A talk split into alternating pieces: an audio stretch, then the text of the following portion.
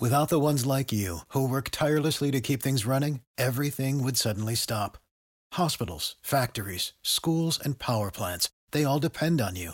No matter the weather, emergency, or time of day, you're the ones who get it done. At Grainger, we're here for you with professional grade industrial supplies. Count on real time product availability and fast delivery. Call clickgrainger.com or just stop by. Grainger for the ones who get it done. When you need mealtime inspiration, it's worth shopping Kroger, where you'll find over 30,000 mouthwatering choices that excite your inner foodie. And no matter what tasty choice you make, you'll enjoy our everyday low prices, plus extra ways to save, like digital coupons worth over $600 each week. You can also save up to $1 off per gallon at the pump with fuel points. More savings and more inspiring flavors make shopping Kroger worth it every time. Kroger, fresh for everyone. Fuel restrictions apply.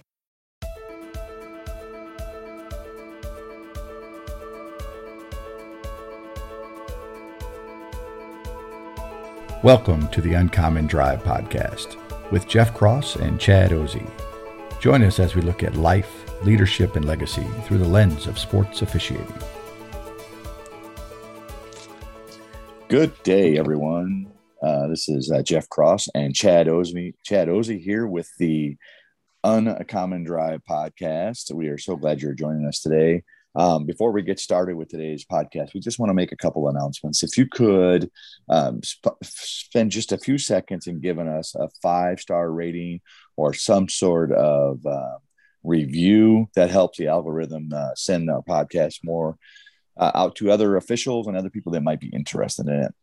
Um, Chad, how you doing, buddy? I'm doing great, Jeff. Do great. Yeah. Loving, uh, loving Christmas time. I am currently in Mobile, Alabama. Mm. Uh, it's funny. Normally, Jeff and I get together and record uh, in the same studio together. Uh, occasionally, if we're doing an interview, we'll we'll split to different rooms at the same spot, just so we don't get echo and that kind of thing. Um, and today we have a special guest with us, and all three of us are in different states. Um, I love technology when it works, and it's awesome to be able to use that, still be able to connect. And our special guest today is somebody that I am I am super thrilled to have on the podcast with us. We've been fortunate. Everybody that we've had on has has has been great, but I have I have personal connection to the person that we're going to be talking with today. Uh, he is the NCAA D2 National Coordinator of Umpires, which is the big fancy way of saying he's the guy that selects who goes to the World Series. Um, he, uh, as an umpire, worked two D2 national championships. He worked in the Big Ten, the Missouri Valley, the MAC. Uh, he came up, went to pro school, and worked minor league baseball. Uh, and then he was a coordinator as well. So really, all these different aspects that we talk about on the podcast, he's done. He was the the former coordinator of officials for uh, the Great Lakes Valley Conference, uh, also assigned umpires for the Prospect League, uh, and on top of it, he's just a pretty generally good guy. And we're thrilled to have Scott Taylor with us today. How are you, Scott? All of that stuff just means I'm old. I love it. Thanks See, for well, having me, Jeff and uh, Chad. I've been looking forward to this. See, we're uh, a podcast of truth, man.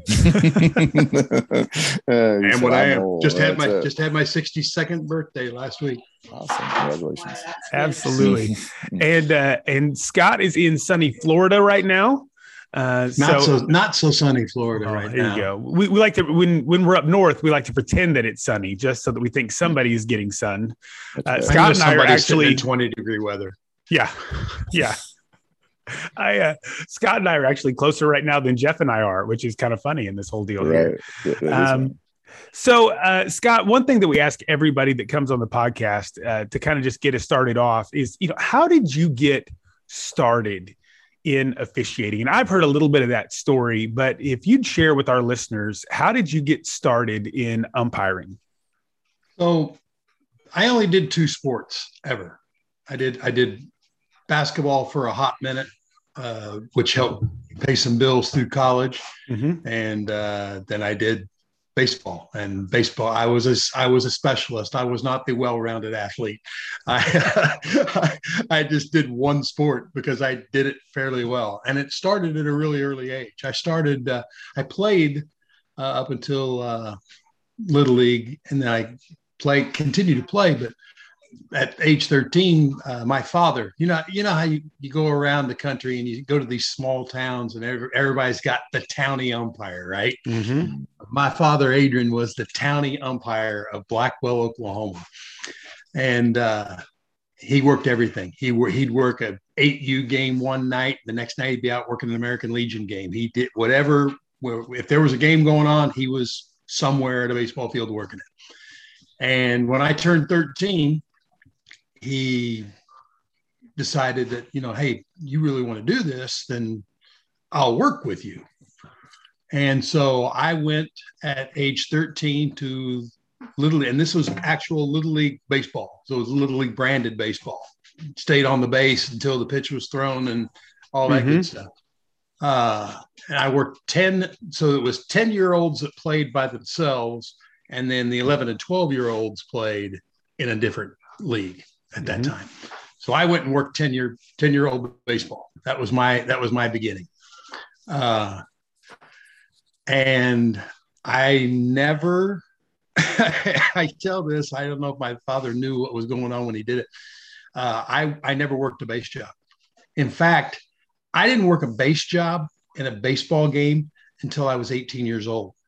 Oh my goodness. I strapped on every single night. And I don't even remember what I made. I think it was like, I think you made 750 for working the plate and $5 for working the bases. And I'm pretty sure that my dad took the 750 and made me work the plate.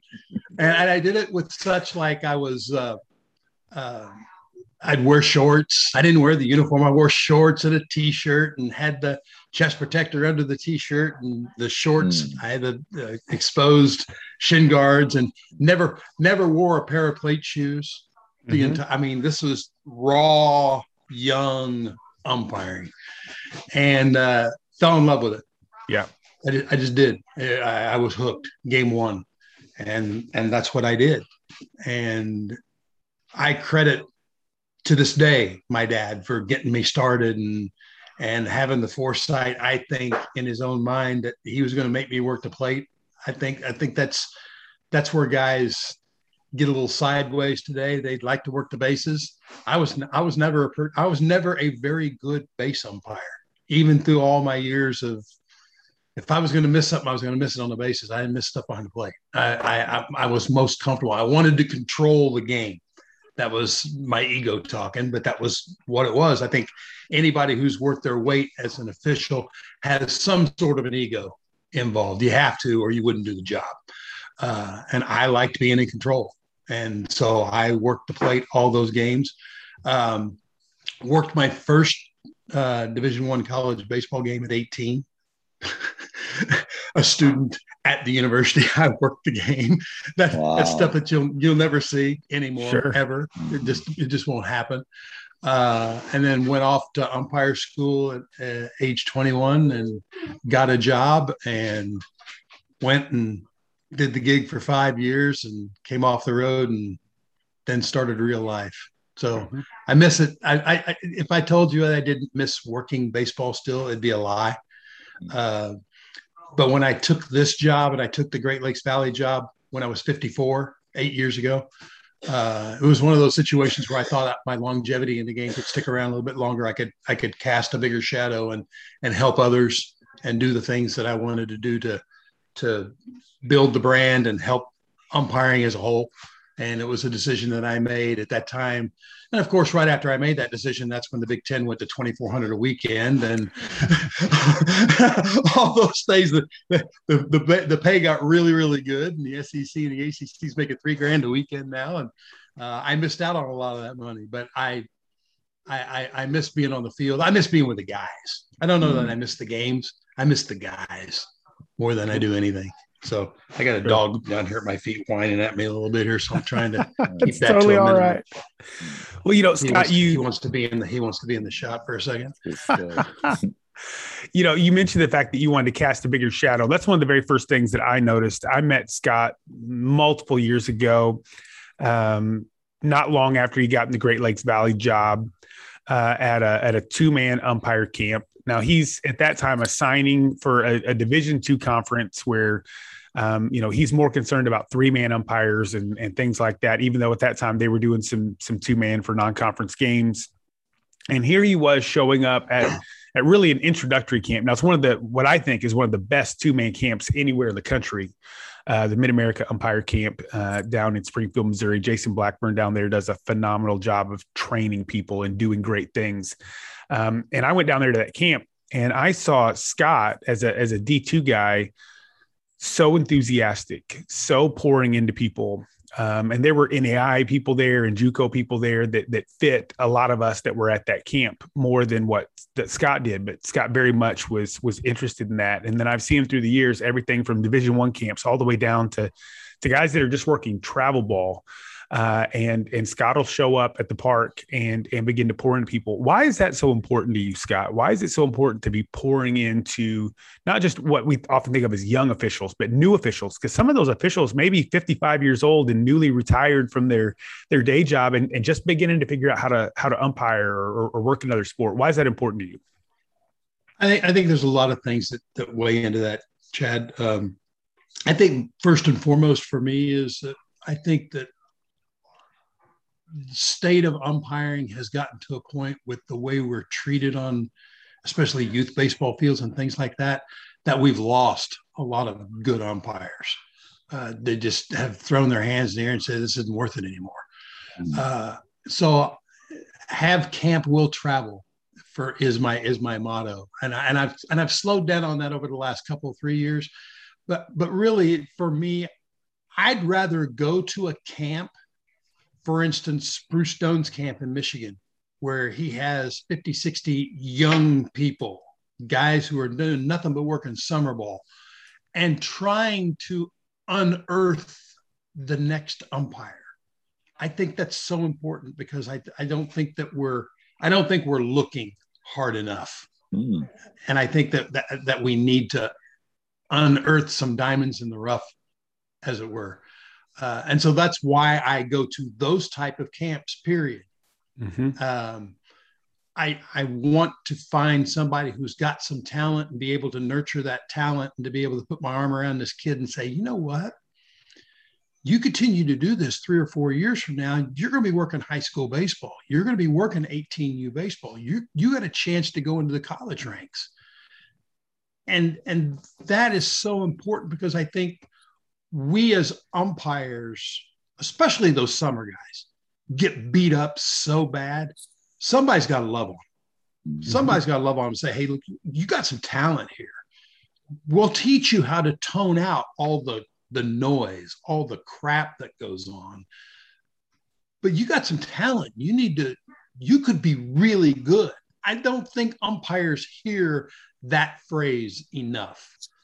And for my money, I'd mm-hmm. rather go to a rookie bunch of bunch of kids who don't know anything about baseball. I'd rather go teach at that camp than I would go teach at a camp of prospective Division One umpires.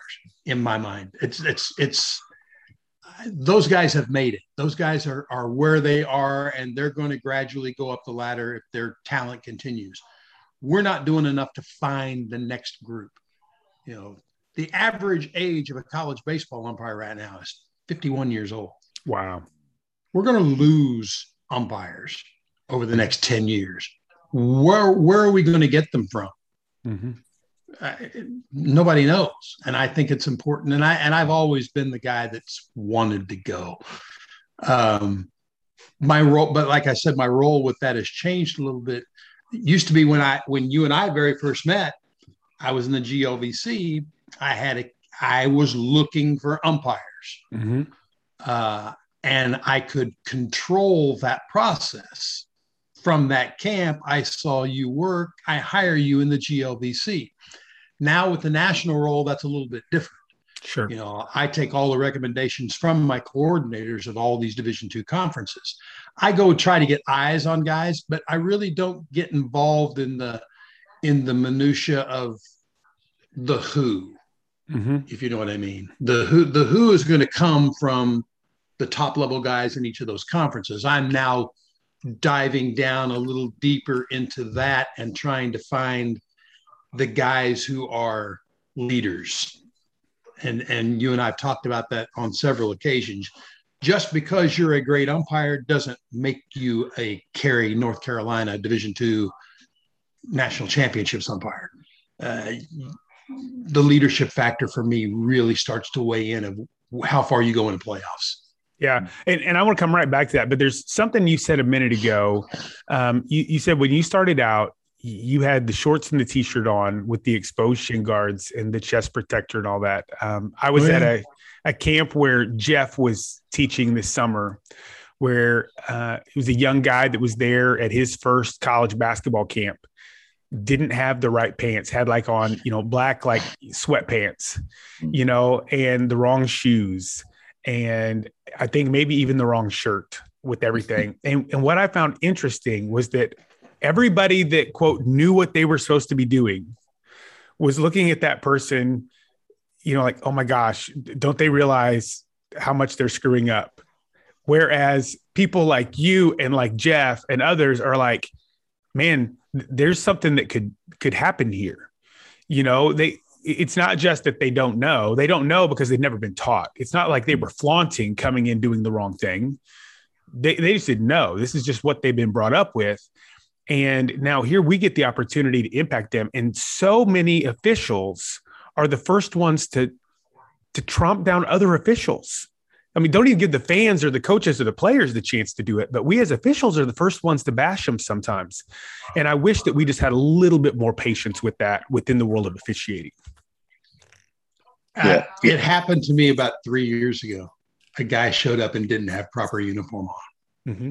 And you could tell that he did not i saw what he drove i saw I, you could tell he did not come from money sure I actually bought the guy a uniform mm-hmm. that's but that's that's me. That's i mean no a lot you're right. The sharpies come out and the lines get drawn really quickly these days. And you for me you get way more trouble. You're you're getting a sharpie line from me for stuff that you do off the field or the kind of person you are or your inability to lead a crew way before your ability to what you can do on a baseball field. It just, I, I'm a big believer to give people chances to to prove themselves, and sometimes you need multiple chances, and sometimes you just need to teach the person. Mm-hmm. You know, I'm sure in Jeff's situation, you know, he didn't have the proper uniform on and a bunch of people laughed and his peers laughed who were in the camp and said well, this guy's never going to make it. And i and i know jeff well enough to know that jeff went up to him and said okay here are your next steps. Here's what you have to do because you've got some talent. I can i can see that you've got something here that you can work with. So here's here's what you need to do and here's what you need to do to make yourself stand out at the next camp you come to because funny enough the guy who doesn't have the right uniform and everybody laughs at. Now you go put the right uniform on that guy. Mm-hmm. All of a sudden, about half of those guys that laughed are going to get passed. Mm-hmm. And they don't realize that. They don't know that when they're throwing those daggers, but it's the truth. Eh, the ones who laugh and keep everybody, put their thumb on their head and keep them down, those are the ones who are the first guys to get passed when somebody is educated properly. You know, and and Scott, you know, just in reference to this gentleman, what I noticed in this gentleman was the fact that he, I think he even knew he had the wrong uniform on. Obviously, if you're around 75 other officials, you know that you're not in the proper uniform. But this dude still got courage to go out there and referee, even though he knows he's in the wrong uniform. To me, that's something that we need eh, across all officiating, whether it's basketball, football, baseball, whatever that is. We got to have some courage to say, okay, I'm going to go out there and potentially make some mistakes. And then you know so now i'm having i have this courage to go out there in the wrong uniform. If i have enough if he have, if that person has enough courage to do that then i can address those situations. So i know they've already got the courage built into them when a coach tells them you just missed a play or whatever that might be or or an evaluator uh, uh, scolds them for for missing a play i know they're going to have the courage to continue on mark Ditsworth, who's the regional evaluator for division one baseball the guy he's got one of the biggest voices of being able to send a guy to Omaha, has a saying, and I believe in it wholeheartedly. It you it takes two things to be a great umpire. conviction and courage. If you have those two things, you can overcome anything else, any other obstacle in your way if you have conviction and courage. Conviction in what you're doing, that you're doing the right thing, and the courage to make the right call at the right time and be the guy who puts himself out there. That for me, that those two words, conviction and courage, speak volumes about all officiating today to me. I, love that, Scott. Conviction and courage. I'm writing it down. I, I know, Scott, that you and I came across something in talking last week that I was not aware of. Now, I knew you were a basketball fan. It's impossible to be somebody who lives in the state of Indiana and not be a basketball fan at, at some point. Um, my uh, all my in-laws are from Indiana, and they're uh, Hoosier fans who live in in West Lafayette, Indiana, where Purdue's at. So uh, all sorts of fun stuff going on right now in college basketball world. But um, I, I, know that you and your wife have have watched a ton of basketball, have have been around. Um, one thing I, I, did not realize was that at least for a while, um, you actually went and evaluated basketball officials, not from necessarily an X's and O's standpoint. Not evaluate, observe. Okay, observe. I like that word better. Okay, that's that's good. So you went to uh, observe and give feedback to uh, to somebody that was was assigning officials and things. And I, I think it's really interesting in what I want to ask you next, because you brought up this idea of your job now is to help people elevate beyond just the X's and O's, beyond just they can work a game, they can call balls and strikes. In, in the basketball world, they know fouls and violations and all that kind of stuff. But now, what are the things that begin to elevate somebody, let's say from from pool A to pool A plus? You know, you, you got this whole group of, of officials out there, whether it's basketball, baseball, softball, football, whatever the sport is. But there are a few commonalities that I think begin to elevate people out of just being a very good official to really being a great official. And when you begin to look at that from those names that get sent to you, or when you were looking at it on a basketball court, whatever, what are those things that begin to show you, wow, this is somebody that knows how to take it to the next level? I think it's why JD actually asked me to observe basketball games. Okay. I was I if, if, if you asked me where a position of a three man crew in basketball is supposed to be, I have no idea. Mm-hmm. But JD looks for a lot of the same things, and I took this from JD actually when I took the national job for baseball. I, th- I think the, the important thing is how you how do you handle people? You're you're able to sit there and observe of how you're you know you got a coach just wearing you out on a bat and basketball especially in baseball it happens too from on balls and strikes from the dugout. You got you got a coach just wearing you out. How do you handle that as an official?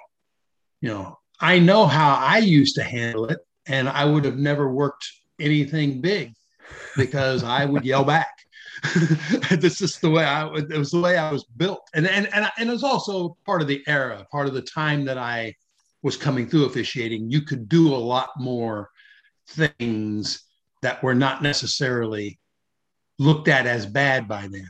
And I mm-hmm. think there's a lot of those things that we could bring back and it would it would help the official coach relationship because we just end up we end up having to just take it a lot and letting coaches wear us out.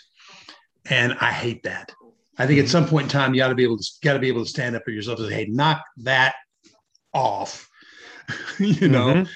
Uh, and, and and I think the biggest thing for me when I'm looking at an official, they need to understand. In basketball, it's when you walk walk take your first step on the court. When it's baseball, it's when you take your first steps out of the dugout, out of the tunnel, or you open the gate and you take a step on the baseball field. The demeanor has to change right there. You know it's it's all happy and fun and jovial and you're having a good time but bang now we're serious. You know you now the professionalism has to kick in. There's a lot of things that you have to do now um, a lot of pre-game type things that you have to handle that you have to know what you're doing you know have to know how to handle certain certain questions certain situations certain rules questions is this guy legal with this things like that that that you have to know. You can't just get by anymore on ball strike safe out. And it's what I look for first, but it's not what for, what I look for last. Okay. That's that's important to know. Um, let's let's take the instance of me selecting an umpire for Cary. Mm-hmm. All right. And, and let's be honest, this is this is what everybody wants to know. I don't care if you're basketball, baseball, whatever your sport is. We all want to know what gets us to the conference tournament, what gets us to the championship, what gets us to the World Series, whatever those things are. And that's really what you're talking about here. So there's a lot of things that happen in the course of the journey through regionals and super regionals to be considered for Cary. There's a lot of guys that have sat in regionals for a number of years because they have not been willing to do the things that I have asked them to do to be able to where I become, I, I, I call you a leader. When, mm-hmm. you get to a super regional, there's four guys. So you should know at that point in time that there's something on your back that says, okay, I got a shot now. Regional does not get you a turn. Mm-hmm. Super regional gets you closer to that turn. When you're crew chief in a super regional, your turn's coming. Sure. Just a matter of when. Unless you do something just completely egregious to screw it up. If you've made it to the super regional and you're a crew chief, or even if you make it to a regional and you're a crew chief, now you should know the targets on your back, the spotlight and the magnifying glass are bigger. Mm-hmm. And so now is when you do everything right. You can get away with a few things. You know, I, I have an umpire that got overturned on three calls on the bases in a regional last year. Okay. I have a crew that got overturned on a total of five calls in a regional last year. Well, obviously for me, there's more work to be done. Sure. In that situation. And you that doesn't mean you can't fix the problem because we have replay. Mm-hmm. So I, I, tell everybody the first thing I tell guys in, in Cary, you know, we can fix safes and outs. We can go to the replay, we can fix safes and outs. The most important ball game you're going to work is when you're putting the gear on. Mm-hmm. Because you can't fix that. That's you exposed as an umpire. You, everything rises and falls and hinges on your decisions on every single pitch that I can't fix with replay. Mm-hmm. Um, that's the most important thing for me. Perfect example of it was a guy from New York City named Warren Nicholson, really good umpire on the East Coast. Um, Warren, in a first base job, um, got two out of three calls kicked in a two inning span, in a, in a one inning span over two different at bats. Had two two calls overturned out of three. Went to replay three times, two of them overturned. You went in the locker room after the game, and you could just see it in his eyes. He'd screwed the pooch. He was he was worried. He's upset. He's and I literally went around the room to the other three guys to evaluate them first, and I let him stew in his own meat for a minute mm-hmm. To let him to let him. Okay. And I and I looked at him and I says, "Look, what happened happened. Yeah, you got two calls overturned, but we have replay. We can overturn those. What's the most important thing for you right now? Get better. No, not get better focus on tomorrow night because you're at first base. Where's your rotation going the next night? You got the pot. You're working mm-hmm. a plate. You better be great tomorrow night. So you need to go home, go have dinner with the guys, go have a couple of cocktails, forget what just happened. Because the more you stew on it, the more it's going to affect you for tomorrow night. True. He came out the next night in a plate job. Now, this is where the rubber meets the road, guys. You, how you react to adversity is how you define yourself as an official. He could have tanked. He could have kept last night in his head and could have tanked and been terrible, and it could have hurt his career. Instead, he came out, forgot about it, and had what I would consider one of the top two plate jobs of the entire eight days. Mm. He bounced back. He came back. He came back from that adversity and killed the plate job, just killed it. And I was and I was never so proud of an umpire because coming back from what he where he was 24 hours earlier in the dumps in the locker room with his head in his hands to come back and have a great big huge smile on his face because he knew, he knew. In fact, he looked up at me and he he kind of gave me a nod about the fourth inning. He knew then what was going on, mm-hmm. and he felt it. It's that's a special thing. That's that's what I talk about making the profession better. That's what I feel we did with that guy will make him a better umpire at an exponential rate moving forward because he had to experience what he had to experience in that. In a hmm. big in a big light. Sure.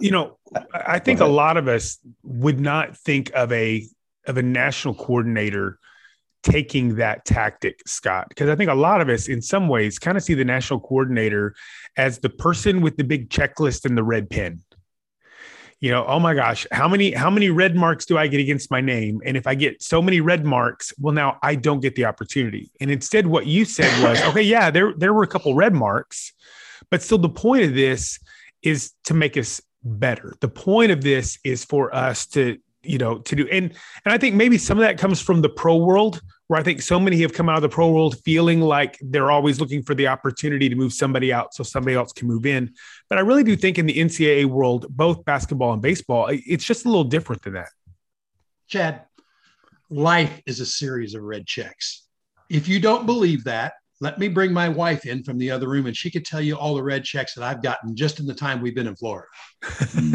Life is a series of red check marks. Mm-hmm. What you do with those red check marks defines you. You go baseball, things are going to happen. Mm-hmm. Mistakes are going to happen. It's not the mistake, it's do you learn from the mistake? I don't worry about red checks with guys as they climb the ladder unless the red checks are the same mistakes. Mm. There's there are many different mistakes you can make across your career. I've made my share, and yet here I am, national coordinator. I'm just a guy. I was a I was an average umpire.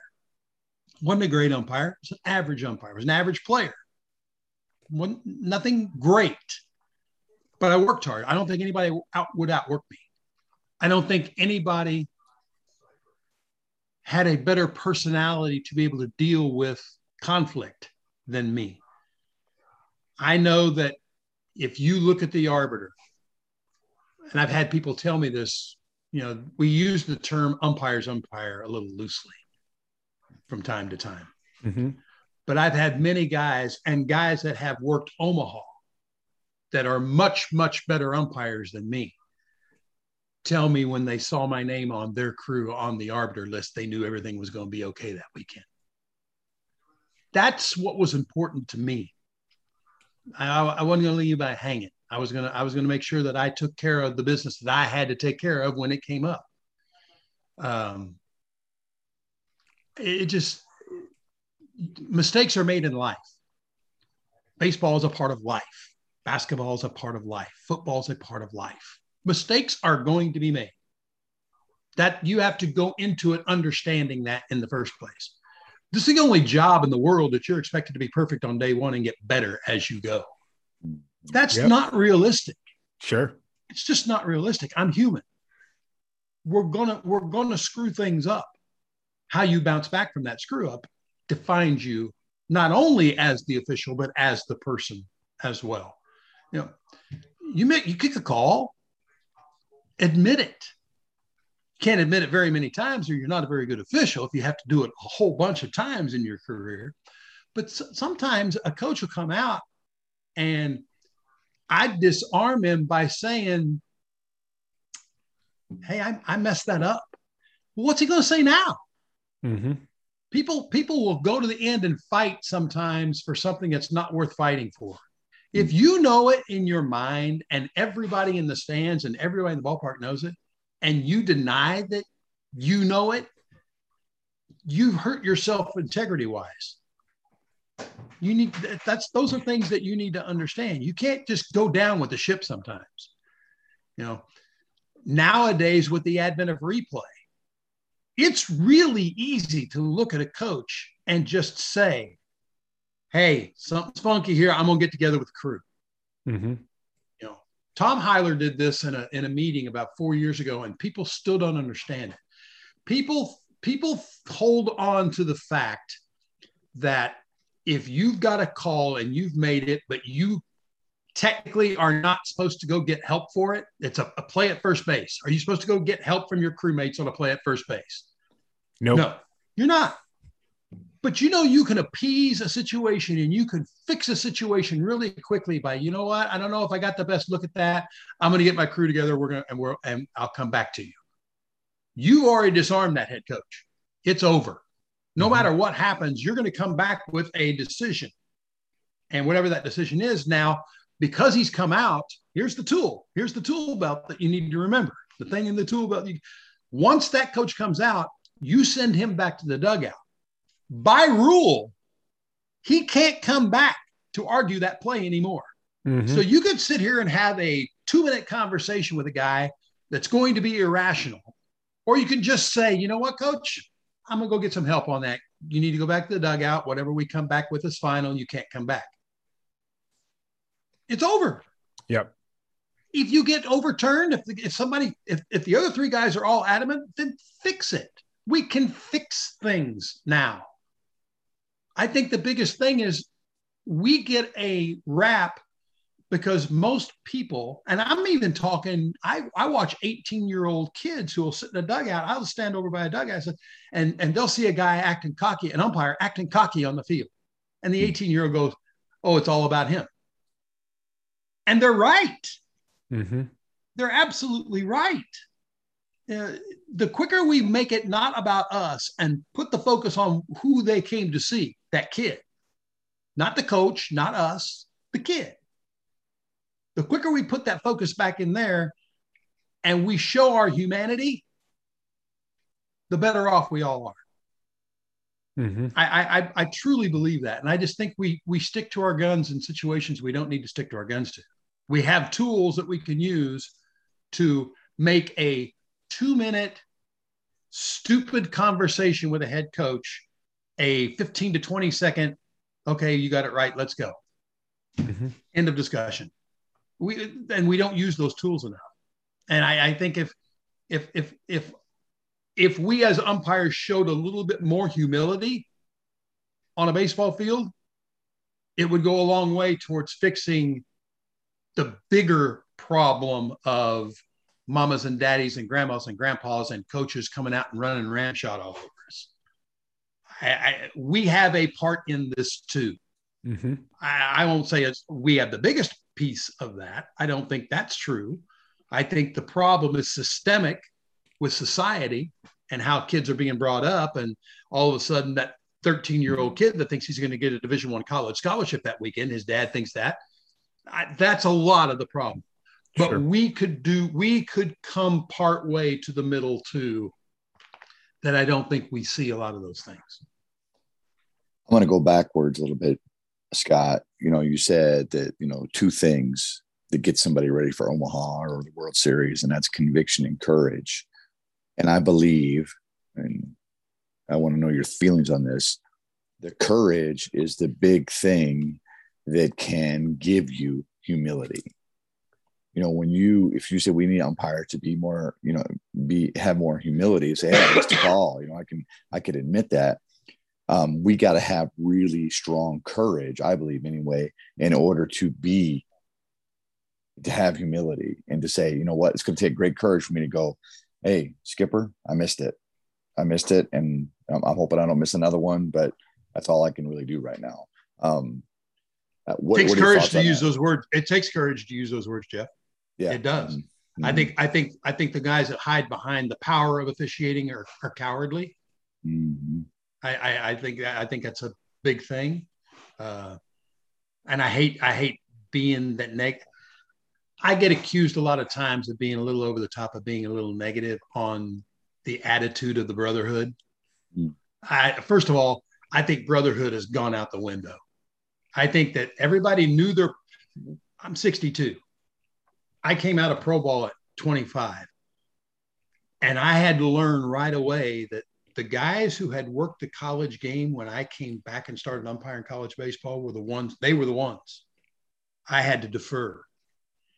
I think the great thing about some of the pro umpires today, you know who the great pro umpire is who comes back and works college baseball today? Because he'll never spout a resume. You will never know. He won't say a word about it. You'll hear it from somebody else. You know, first time I worked with David Ewell, mm-hmm. perfect example. Living in, I think he's living in Nashville now. He was in the Chicago area, but I think he's moved to Nashville. David Ewell, my favorite David Ewell story. David Ewell decided they took they he had a number for a while. He didn't have his number for a while. They were sending him before he went back down to AAA to Minnesota to work a big league, the last big league quote spring training exhibition game in the new target field. He went, he worked the game, he dropped the mask, and his wife Kristen came picked him up and he went home to Chicago and he was done. Hmm. He was done. That took a lot of conviction and courage. Trust me. And I were, and then David wasn't going to work that college season. All of a sudden, Rich Fetcha put him in a couple of games, and I was fortunate enough to work with him at Illinois Chicago. Hmm. And David walked out on the field, and I'm literally sitting there going, I don't know what they're looking for. If they're if they're looking for a big league umpire and that's not it, I don't I don't know what it is. But you would never know that he was a professional umpire just three months earlier. Mm-hmm. Because he came out and he was one of the guys immediately. He didn't say a word about anything professional. It was all about the college game. And he's put himself on the doorstep in a very short period of time now that he'll he'll be going to Omaha sometime soon, I believe. He's had two or three super regionals now. But those are the guys, you know, a guy that, but you got a lot of guys. I'm going to say this, it's going to take a lot of people off. Uh, I don't believe you've worked professional baseball until you got to double A. Okay. I just don't. Now, I, have I've amended that for one reason and one reason only. That's where I got to, to double A. I really don't think you've worked professional baseball till you've been in triple A, honestly. But there's a lot of guys who are guys that went into the game and filled some spots and were rookie and A ball umpires that, you know what? They were never going to go to double A. They were never, so that were you really a professional umpire if you didn't really get to make the whole journey? I think you were a spot filler. And there's a lot of guys, and and and those guys stand out because they're the first one in the locker room. So, well, I worked in A ball and I did this and I did that. Shut up and work. Show me how you can. Show me how you work. Show me what you've done. Show me what you're going to do. Mm-hmm. So the, the pro guys need to understand that. And I've said that I've said this before. It's not like I haven't said it before. I've said it in clinics. You know, hey, professional guy, you need to understand you're coming back to college baseball. You're not in pro ball anymore. So humble up and know where you are. But at the same time, I'll tell the college guys, because there's a lot of college guys out there that are whining and crying because the pro guys are taking their jobs. They've been trained to take your job. Mm-hmm. They work more games in one season than you worked in 10. Mm-hmm. So if you've got three years of pro ball and you, I guarantee you, you've worked more games for the most part than most amateur umpires who are working that level. And they've they, and they've certainly seen more pitches than you have. Mm-hmm. They're the the training they went and got and were smart enough to go get set them up for that opportunity. So if you want to continue to work in college baseball and keep the pro guys from taking your job, get better. Period. Get better. Get in the cage before the season starts and go see pitches. You'd be surprised how many guys don't go do that. The first pitch they see of the season is when they're out on a field when it matters. Mm-hmm. I've never believed in that philosophy ever. You got to go. You got to go see. You got to work at your craft before it means something. Mm-hmm. And I don't think we do that enough either. I, I would also say, you know, because you're talking about these these pro guys that walk onto a college field and say, you know, you know, excuse me, coming through. I'm a pro umpire. I would even say that that even trickles down when we have college referees. They go work a high school game. You know, they walk in a locker room. Excuse me, college referee coming through, coming through. And to take it even one more further, uh, excuse me, varsity official coming through to work this freshman game. You know, it happens all the time. And uh, I'm going to go back to a phrase that you said. Um, you said you believe the brotherhood is no more. Is that is that what is that? It's broken. Broken. I think okay. it's broken. Meaning, meaning, we're all in the same brotherhood. We should be anyway. And if I'm whatever Jeff Cross works, you know, a couple Division One conferences and goes to work a high school game in a Christmas holiday tournament, we should still be in that same brotherhood. When I walk in there, we all should be in that same brotherhood. And I would agree with you 100% that I believe that brotherhood is broken. I can't tell you the number of times when I was active and working where somebody I have never met has walked up to me as we're walking off the field saying, Hey, I'm a high school umpire. Do you mind if I talk to you? I can't tell you the number of times I took them out to dinner. Mm. Come to the locker room, meet the guys. Hey, we're going to go grab a bite to eat and a couple, have a couple of beers. You want to come with us? Expose them to that. Eh, give back. You were you were that guy once. Mm. I was that guy once. I, I have always wanted to give back to them. It, it, I used to do it all the time in, in professional ball when I would go back to cities and I would meet high school umpires in those areas. I'd actually go out in the middle of the afternoon and go watch them work just because. What else did I mm-hmm. have to do? I was going to do sit by the pool. Mm-hmm. no, I, I, I've always gone to games. I've always so, gone to watch. I've always tried to give constructive criticism and give back to the to, to the guys who want to be where you are. Right. So I really would like your input here. if the brotherhood is broken, and Chad, maybe you can weigh in on this a little bit too, because I believe you believe the same scenario.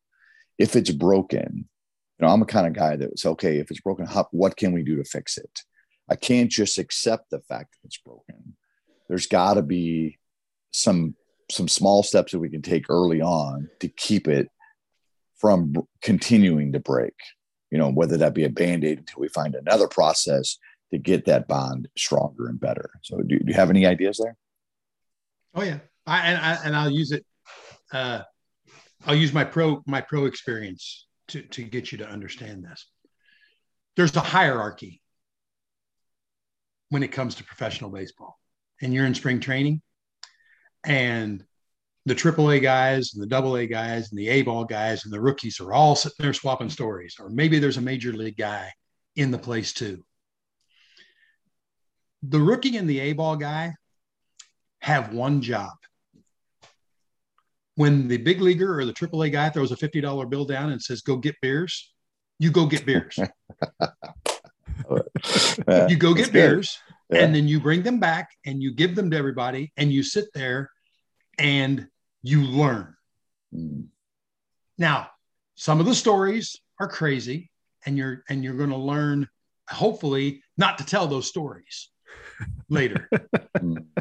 but you're everything is a maturation process. Two ears, one mouth. You're going to learn more with these than you will by spout. I, I I see it in way too many situations where in that situation, a AAA guy is telling a story, and the A ball guy says, Well, in my game in Prince William Sound, this is what happened. And the AAA guys are looking at him like, Really? Yeah. Mm-hmm. Really? Mm-hmm. and and so and this comes down to college baseball too. But it's a societal thing too. I think the young people of today think they've got it all figured out already. Mm. And most guys would like to teach the young guys and mentor the young guys. I really believe that would they would like for that to happen. But the young guys don't listen. It's it's it's what we call yeah but society. Sure. You know, I did this, you did this and this and this. Yeah, but you did this. I mm-hmm. did it mm-hmm. for yeah, but I did it because of this reason. Instead of just taking it and learning from the situation I, we we all have to we all have to spout our opinions, and ours has to be the right one. And I mm-hmm. think the younger in the brotherhood you go, the more that's become prevalent. Everybody everybody who's young thinks they get the they they can they're good enough. Mommy and daddy have told them that they're great for so long. My dad used to tell me I was crap. Today, that would probably get him put into, get, get sent to human human and social services. Yeah, that's but, right. But I was I was crap as an umpire. You did this wrong. You did this wrong. You did this wrong. Everybody's got to have. Everybody, it's the everybody's got to have the medal syndrome. Yeah. Not everybody gets the medal. Not not everybody gets to go to the big game mm-hmm. and know your role. John, John Brower says this really well. Guy who's got the MIAA and the GLVCs as the conference coordinator of those two conferences. The most important game you're going to work is the one you're on that field right now with those kids. I don't care what it is. Is it JUCO? Is it NAI? Is it Division One? And you made the comment about a, a college official coming down to high school. Oh, it happens in Division One versus Division Two. Mm. Division One guy come out of the baseball field and strut around like his shit don't stink, mm. and in a D two game, and it puts off coaches. Yeah. Well, you're working this game today. You're good enough to work this game today, so work this game. Mm-hmm. Don't you're not in Bloomington working IU. You're working. You're in Indianapolis working the University of Indianapolis. Mm-hmm. Work it. Yep. and not everybody, but there are a few, and and and the few make it bad for the whole. So it's not it's not a big fix to fix the brotherhood. I really don't believe it's a big fix, but I think there are certain people that need to be taught that this is the way things are, and because everything comes full circle. Sooner or later, that young buck becomes the old stud. Mm-hmm. And the old stud has to do what he has to do to teach the young buck. And and and everybody's going to have their turn, but it, it there's a cycle to everything. It, and I'm going to go back again. Conviction and courage, right? What what's happening, I believe, is this this younger generation, newer officials, whatever that is, they're using conviction, conviction and courage in the wrong context. They're using it in the wrong spots. They're trying to use this. Oh, I got courage to speak up at a table full of AAA umpires when really, you know, they should just be sitting there and chasing beers and listening. But they're trying to use your conviction and courage in the wrong spot. And that, you know, that's probably a lesson. If, if anyone listening out there right now, if you're a young person, you know, we all want you to have conviction and courage, but we just need to understand there's a right time to use that and there's a wrong time to use that. Well, it, it's the Tommy Toppers. Everybody wants to do a Tommy Topper story. You know, I, I've sit here and quoted four guys that I've learned something from. Mm-hmm. Mm-hmm. I've, quote, I've, I've given them credit because those are things that I have learned that I now have in my tool belt. I wouldn't have those things in my tool belt if I was trying to be the show, if I was trying to be the one that was the most important person at the table. I do a lot of listening at tables. You know, everybody, Jimmy Jackson, another regional evaluator. Mm-hmm. I'm as I'm as good an umpire as Jimmy Jackson is. Jimmy Jackson will tell you I was as good an umpire as Jimmy Jackson was. But I wasn't. Because I don't have a ring that says I went to Omaha. Mm-hmm. Defer when you're supposed to defer. That's right. Defer to greatness. Mm-hmm. And that's um, so Jimmy Jackson in my mind will always be a better umpire than I ever was because he went places I didn't get to go. Those are the things guys need to to stop and think about as you're climbing the ladder. I like it. You know, Scott, you've had success not just on the field, um, but you have a very much an entrepreneurial spirit um, you you know what it means to to start things and see them carried through and all. And one of the things that both Jeff and I have said is that we believe that being a sports official makes you a better person. We believe being a sports official makes you a better spouse. We believe being a sports official makes you a better parent, a better employee, and better employer if you allow those aspects of that job to filter into who you do and or to into to who you are. So what is it that you believe about being a baseball umpire made you a better person off the field? Um, I'll be specific. This this job that I have now. Okay. I've been my own boss for a number of years. Yeah. If I if I wasn't a guy that had been my own boss, I could have never done this job. Okay. I believe that because most people who are employees follow direction. in this job, I have to set direction. Mm. And that's important to, to get your message across to what you want your guys to do, what you want them to stand for. I if if I wasn't the person I am off the field, I could have never done the stuff that I've done with baseball in the NCAA. Now, that sometimes gets me into trouble because I sometimes will say things that I might have toned down a little bit. Not for umpires. I think all umpires want to be told the truth. Hmm. There's a certain amount of certain amount of finesse that you have to use because I don't always agree with some of the things that go on in the program mm-hmm. from the NCAA, but I have to do them because it's part of the program. Sure. So, so how do you get a modified version of what they want? How I pick my umpires in Division Two is nothing like they pick them in Division One. Sure. Nothing like that. You know, there's a watch list of 300 guys that are all trying to get, and 200 of them, 200 a season get seen. So when you're talking about getting 108 umpires selected for postseason, there's 200 guys that got seen for that opportunity out of nearly 3,000 NCAA umpires. Mm-hmm. Um, so there's a lot of things that have to happen that you have to be able to break down that you have to be a free thinker to be able to do that. Um, my list isn't nearly as large. My list is more like 120, 130 that I'm selecting 86 guys from. So my job's a little easier. My job's also not nearly as political as the Division One job. You know, George Drouches has a whole lot of people he has to make happy, mm-hmm. and egos get involved. I don't. I don't have that problem in Division Two. I think that uh, power creates problem in some cases, and I think that too many people who would like to have the power, but and aren't willing to cede off some of that power, it it hurts.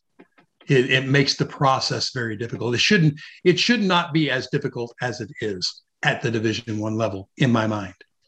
Um, I don't think it's very difficult at my level mm-hmm. at all.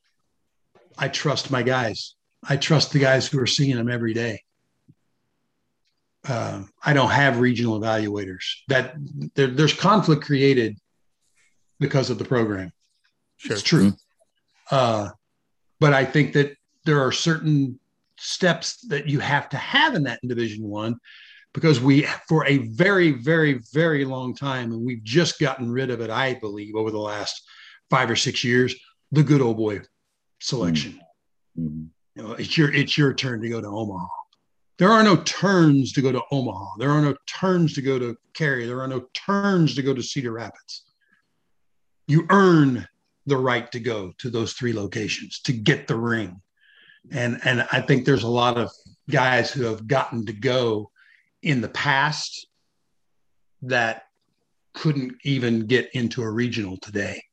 So I hmm. think the process has really honed that down and has helped it. But I think it's also created a lot of controversy that it's hard to come back from. Yeah.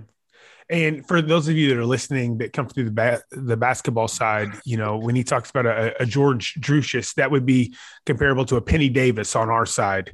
Um, you know, these are people who are are making these decisions not just uh, not just with the official lens, but they're looking at through the NCAA lens. They're looking at it through television lenses. They're looking at it through coach input and all these different things that happen.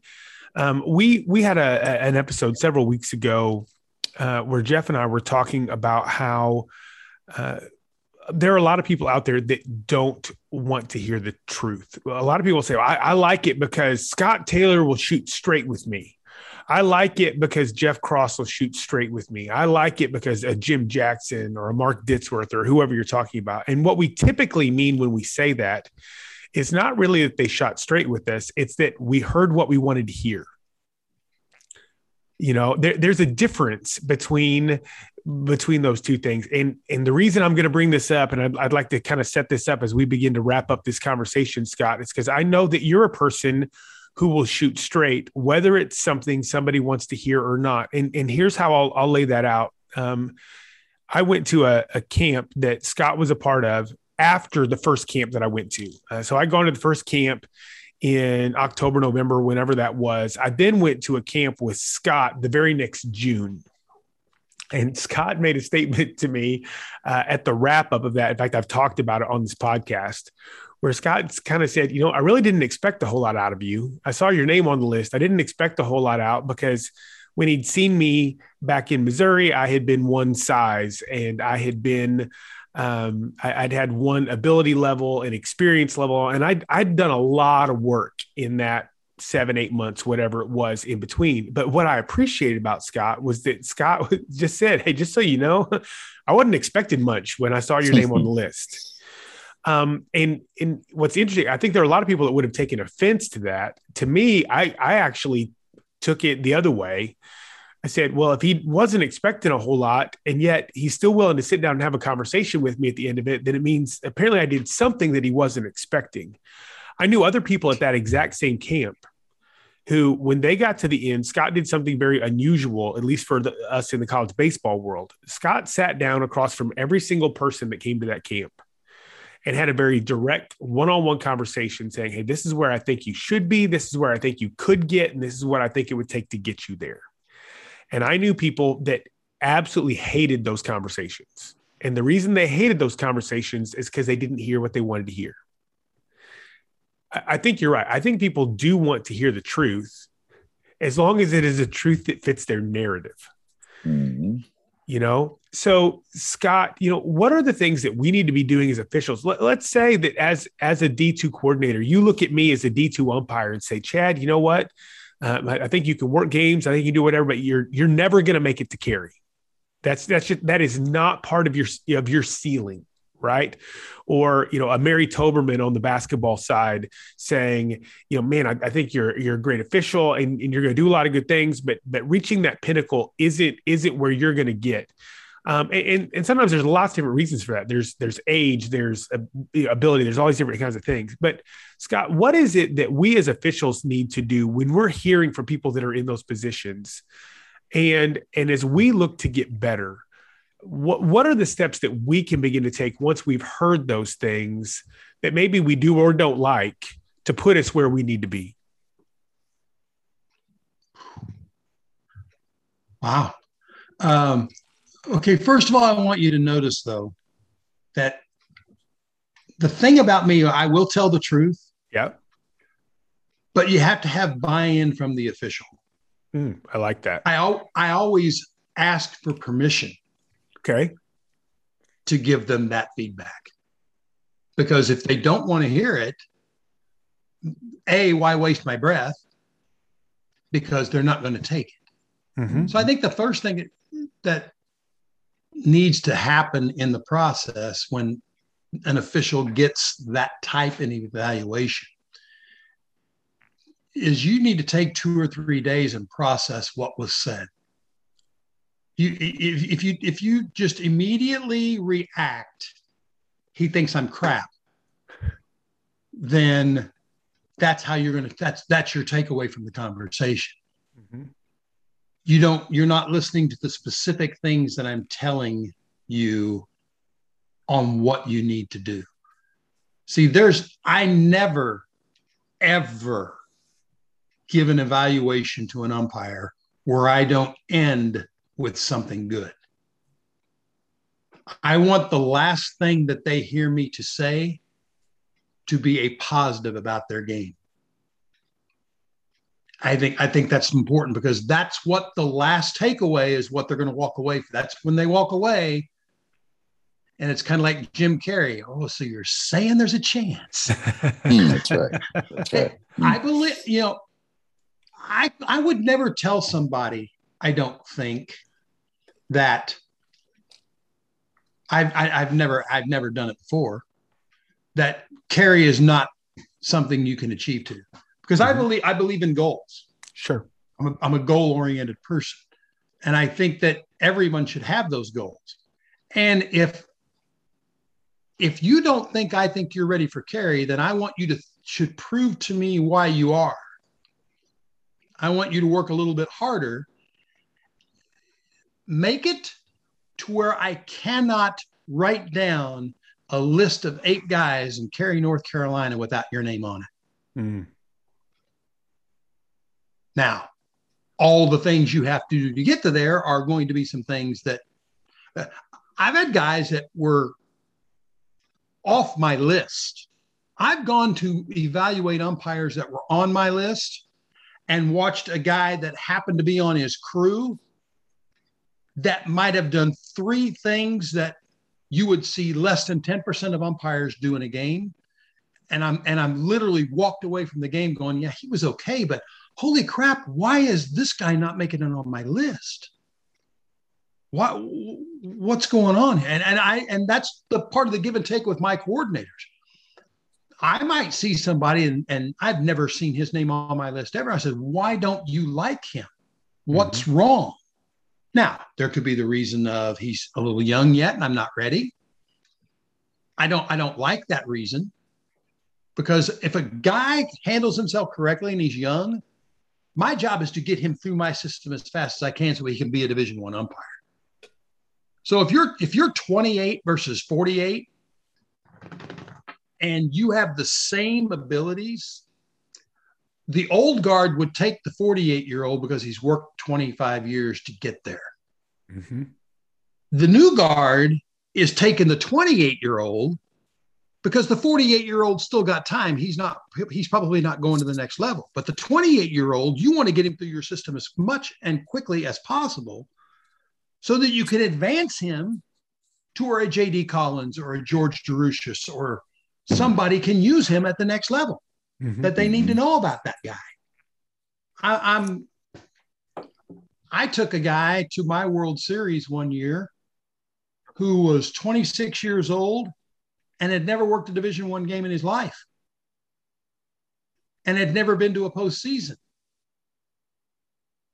But I took him to I took him to Cary the first year because I'd seen them all, mm-hmm. everybody from that region, and he was clearly the best umpire in that region, bar none. Even though there were guys with multiple regionals and multiple super regionals under their belts, this guy was better. I'd like to think that my judge of baseball talent shows. Mm-hmm. He worked one World Series, and guess what? He had the next week, next year, fifteen Division One weekends. Mm-hmm. So obviously, somebody up there agreed that he needed to come. That's what I'm looking for. That's I'm looking for the guy who's the I'm looking for the best umpire. But I'm also looking for a lot of intangibles that there's there's there's a list. Mm-hmm. I, don't, I don't tell the list, but there's a list. there's a list of what I'm looking for, but I don't want. But see, here's the problem: if if I give you my list, Chad, then somebody who saw me come to work that game, who sees this podcast, might be somebody on a baseball field that he's not normally. Mm-hmm. I want to see them in their rawest state. I want to see them as the as what they are normally, because that tells me the baseline of talent that they have. Hmm. We can fix the rest later. I want to know the but if he comes out and does everything that I want him to do, that's a false narrative for me. That's mm-hmm. that's the guy who's the third baseman who there's a foul ball into the stands 15 rows and he runs all the way up and tries to get right up on the railing to show false hustle that he can go catch that ball when li- quite literally off the bat you knew it was 15 20 rows deep and there was no way he was ever going to catch that but he busted his ass to show false hustle to get there i don't want somebody to show me false hustle i want somebody to have the tool belt so i don't i i i, I know you want me to give you some kind of a great big here's what i'm looking for but that would be that would be unfair to the guys that are already doing it. Well, and here's the thing: I I think that our people or our listeners need to hear this in that it's it's not just about a list. Yes, you've got a list, but the the list so many times is about just the little fine tuning intangibles. You know, rarely is the list ball strikes because if you're on somebody's big list, you can already call balls and strikes. Ball strike safe outs are second nature. That's, That's right. absolutely true. It's absolutely You know, true. on the on the basketball side, you know, you, you know where to go stand. You you know you know when to get deep. You know when to pinch. You know when to do all those kinds of things. But it's those, it's the way that you communicate. It's the way you handle your off field stuff. I, I can say as a coordinator, I've had far more people lose jobs. No, that that's that's not fair. I have only had people lose jobs for off field stuff. Hmm. I have yet. Now, I've not been doing it as long as other people as a coordinator, but I'm telling you, I have never fired somebody for making a wrong call on a field. But I have fired people for not handling their business off field. I have fired people for the way they communicate to other people and things that they do. And and that kind of stuff is that that's real. That's what we we deal with. And so you know i, I think it's really good for our people to hear that. Scott I'll, I'll say one thing here as we begin to wrap up and then jeff i'll give you a chance to close this. And scott if you've got a final thought that you want to share i'll do that. Uh, i'll be more than happy to give you that time. One of the things that i that i appreciate appreciate about scott and one of the reasons i was so excited about having him on the podcast is that i think there are there there are people who see what we do as a business and it is okay? Especially when it comes to the ncaa uh, we can even say it under the naia you know those they are a business. And if if they don't generate income if they don't generate revenue none of us have jobs at any paycheck. That's that's just how it works. It is a business. But for scott it's more than just a business. There is a passion to what he does. There is an enthusiasm. There is an energy. And if you're ever around Scott, even just listening to this podcast, I'm sure you've already heard that in the way that he's communicated. And I think we still have to be able to bring that to what we do. There are days when it's more work than others. Jeff and I just had this conversation the other day. There are days on a baseball field where it's more work. When you've got the number four starter on a Sunday afternoon because number three went down and he's having a really hard time hitting his spots and you've got the plate that day, you're going to have to work a whole lot harder, maybe, than the guy who had the Friday night and everybody was hitting their spots and people were swinging the bats and people were making plays. Anybody can work a Friday night game. That's right. you know, and so so when when you can still bring that energy and that enthusiasm to what you do, even though it's work, um, I think that's part of what it takes to help to help mend the, the the brotherhood aspect of what we're talking about there. When we understand that it is still about the joy of going out and doing what we do and making that impact on the people that are around us, players, fans, coaches, the other officials, I think it makes us better at what we do. Jeff, you have any thoughts before we uh, we give Scott the opportunity to share with us? I have. So I, you know, I make notes typically on every podcast, uh, especially when we have guests like yourself. So um, I have two questions that I don't know that got answered, and hopefully you can answer them. Um, one was when you did say that you went to umpire school. Um, I think I know I want to know, and I think a lot of people would want to know which umpire school did you go to? One that's not in existence anymore. I, I'm old.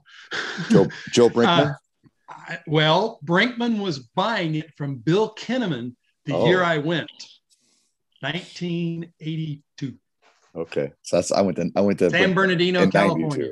Yeah, San, so, San right. Bernardino, California. Nice. And um, when you went to that school um, in 1982, can you put in perspective what kind of class you were dealing with? You were in a class of 100. Was it 300? Was it 50? Do you do you remember that? 50, Yeah. 55, Fif- actually, I think it, it was a, so that, traditionally more people went to Florida than they went to California to those two schools. So just to put that Um, in perspective, you were you were one of 55 in one class for, and then and then so people could understand if it still worked out that then back in 82 they would pick two or three to move on into uh developmental Five. league to pick five right Five. To go to the advanced school. sure which was and I was and I was number five. And, yeah, our number, and, our, and, our, number one that year was a guy that spent about uh, 25 or 30 years in the big leagues, uh, Mike Winters. wow. Mm, that's awesome. That's awesome. Um, the next question I have is uh, so we, we talked a lot about newer officials and younger officials as an evaluator, as someone who uh, observes officials, uh, whether it be umpire or basketball, baseball or umpiring, um, what is just something like for you that you really would love to see in younger, newer officials that you, you could tell they're new, you could tell they're young, but what's something like, okay, that you're attracted to that? Have fun. Mm. I think too many guys go out there with this stoic look on their face and their mm. every moment is a grind. We're involved in a game. Have fun act like you're having fun. It's not wrong to smile on a baseball field. I'm getting paid to do something that everybody else in the stands thinks they can do better than me. It's okay to smile. It's okay to have fun Good stuff. I, I, I'm a, I'm a, I'm a big believer in have a little bit of fun. Uh, the message that I would give out to the up and coming umpire understand that I recognize, and I, and anybody who's worth their weight in evaluating umpires recognizes it is much harder to work a 12U baseball game than it is to work a division 1 baseball game. It's much harder. Pitchers aren't on the plate all the time. Plays don't always get made. The difference between the, the youth umpire and the division 1 umpires jobs is that everything in the division 1 game is magnified everything in pro ball is magnified. Hmm. You're not magnified as much on a youth baseball field. But trust me, I know, and anybody who's worth their weight in evaluating umpires knows if I go out and watch a guy work a 12U game, it's almost impossible to really give them a true evaluation because the level of baseball is not going to be conducive to giving them a good evaluation. I think guys make too many. I think there's too many camps that have mistakes of booking the wrong games for their camps mm. because you really truly can't get a feel for what a guy is unless he's working where you're trying to get him to. Mm. That's why the in-season evaluations for me are so important because you're out there seeing guys in the element you want to see them in. Mm. That's that's that's gotten so much more important now. There's 3,000 people sitting in Dudy Noble Stadium in Mississippi State just screaming at a guy. How does he react to that? Versus the one mommy or daddy over on the side in the 12U game. And yeah. so everything is magnified just a little bit differently. Uh, but without the 12U umpire, the rest of us don't exist. And I think that's what we've forgotten as we've climbed the ladder. Mm-hmm. I, I, I think we need to go back to our roots sometimes and, and give back to those guys and help develop those guys to make them better and re- start. I'm, I've always been a big believer leave leave it better than you found it. Mm-hmm. There's no way that we do that unless we go out and start searching for the young guy now and bring them into the fold and teach them the proper way to do it so that we can leave it better than we had it when we when we were there that's my that's my takeaway for, for every conversation I ever have about umpiring. I love that. I love it. Um, so because I know we're getting ready to wrap up, Chad, but this is what I want people to, if they haven't taken notes, these are just a few notes that I've taken. Uh, conviction and courage are two things, right, that are needed to, to you know, that's those are two things we got to have. I'll tell Bitsworth um, that you like that. I do like it a lot. Life is a series of red check marks. I love that. I love uh, the the statement that you said. Power creates problems. So I think that's totally amazing. Um, and I, the, the, well, I just wrote your very last one down, but the one before that was take a couple days to react to your evaluation. I think that is so important because we do pass um, an instant judgment in in the heat of the moment of our evaluation, and we're not really taking it for what it's worth. And the one that, of course, you just said, you know, and I I, I paraphrase a little bit. Without the younger umpires slash referees, we don't exist. And I think that is so so true. Probably the out of all of them, that's the strongest one that you've said. So I appreciate it, buddy. You know, we started this.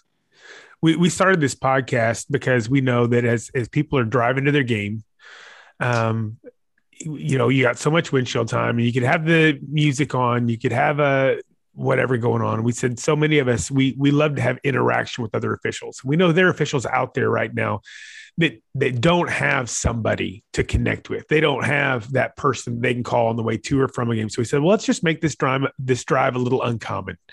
Let's let's provide people with with voices that they can hear on their way to or from a game.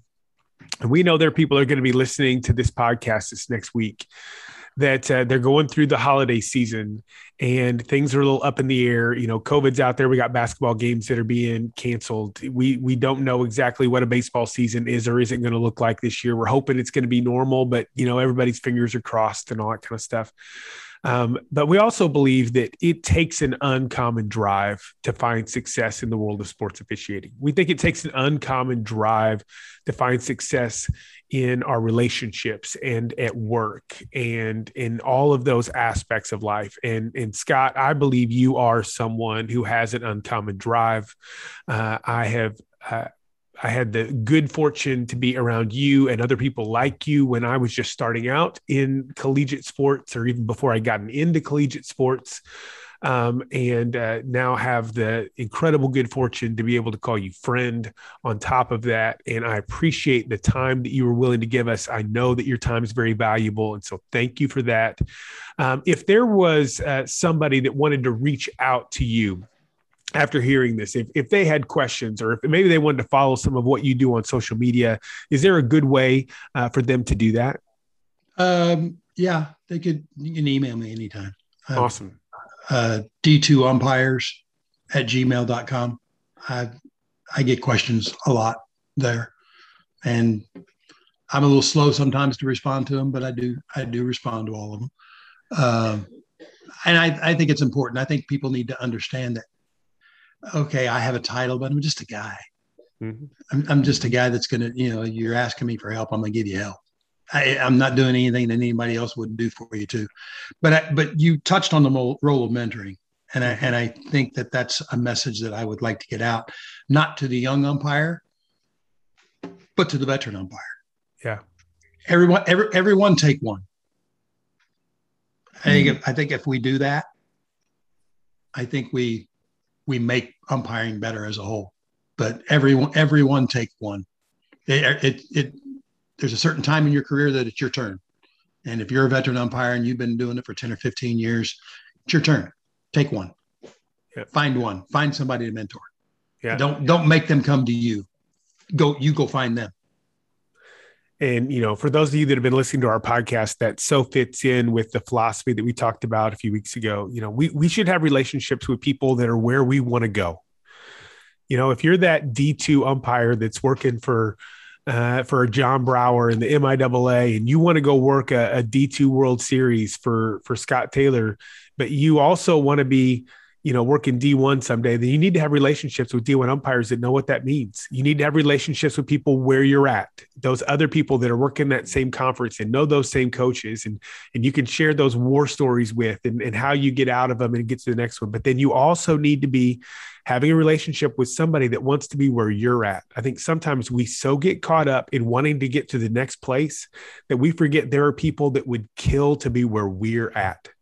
And I don't care if you're a high school varsity official, if you're a JUCO official, if you're a D3, D2, D1, or pro, there is somebody that would love to be where you're at.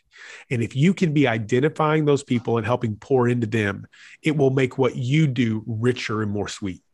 Imagine yourself as an umpire who's been around for a while.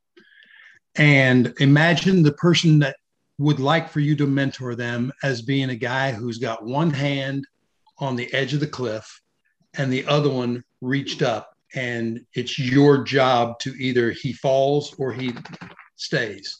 Yeah. are you the guy that will reach and grab the guy's hand and let him go and let him fall? Or are you the guy that will reach out grab his hand and pull him up and make him better? It's in, it's it's in our hands to do that. That's great stuff, and that that will make us uncommon.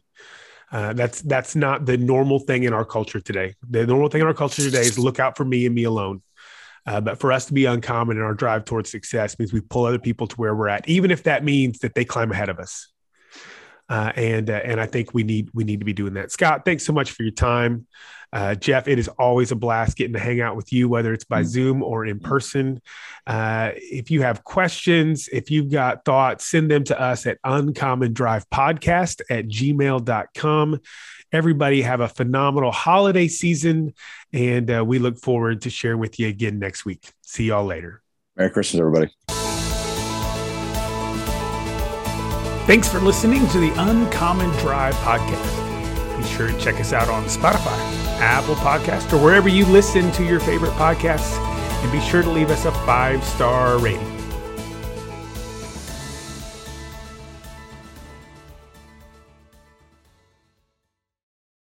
Without the ones like you, who work tirelessly to keep things running, everything would suddenly stop.